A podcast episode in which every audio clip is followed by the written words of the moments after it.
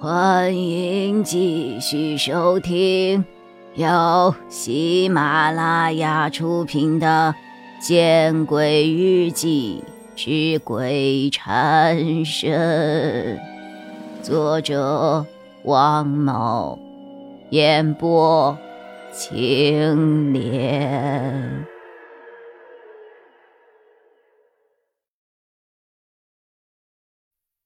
军阀醒过来的时候，见我爷爷在旁边，就问我爷爷关于山神庙的事情。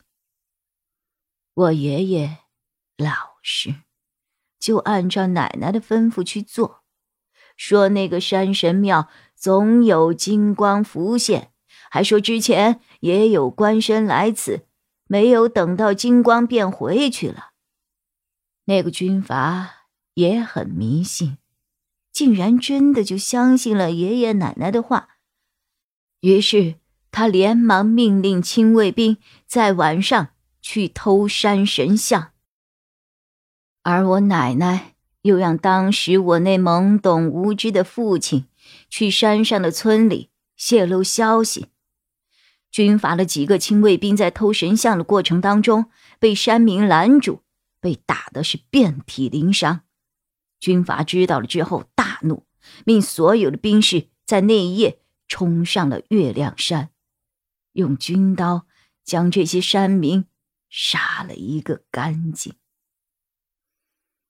月亮山上的村子并不大，但是也有二十多户，七十多口人命啊！这些尸体。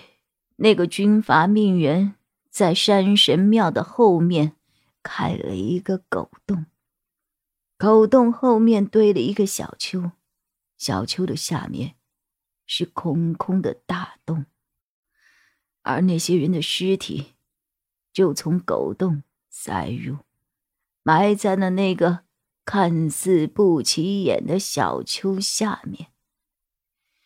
之后，军阀又一场大火烧掉了这个村子。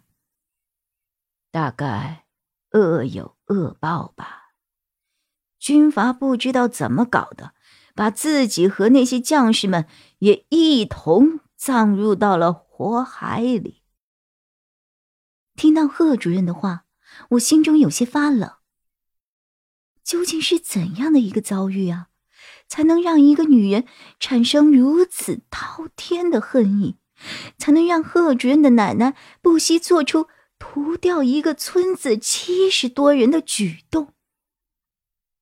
贺主任说到这儿，他目光灼灼的看着我，似乎是在等着我的提问。这些，你怎么知道的？你奶奶活了多久啊？这些也是后来听我父亲说的。事实上啊，父亲经过这样的事以后，就投井自杀了，而奶奶在此不久后也疯掉了。我奶奶她其实也是一个重男轻女的人，在我的印象里。她也没有对我有过什么好脸色。再加上他有间歇性精神病，就更不可能把事情告诉我了。在我三岁的时候，奶奶就去世了。那您刚才说您奶奶要找的人，又是什么人呢？我看了一眼坐在井沿上的老太太，心里。竟生出了一些同情。这个你就不要问了，有些事儿我也不想你陷入太深。我，我还想说什么，可贺主任却摆了摆手，然后走向了那个老太太。贺主任，贺主任，我明白贺主任的意图。不由得大喊了一声，我想去拽他，可是我却发现我根本动不了。事情过去那么久了，也该了结了。我去陪我奶奶，陪二光，陪那些死在这里的人。魏姑娘，谢谢你。贺主任说着，毅然决然的把手伸向了老太太，而那个老太太不再用诡异的目光看我了，也是张开了手，与贺主任的手握在了一起。然后，轻轻的拉了拉，二人齐齐落井。贺主任，贺主任，贺主任，贺主任！我连滚带爬的冲到井边，对井内大喊：“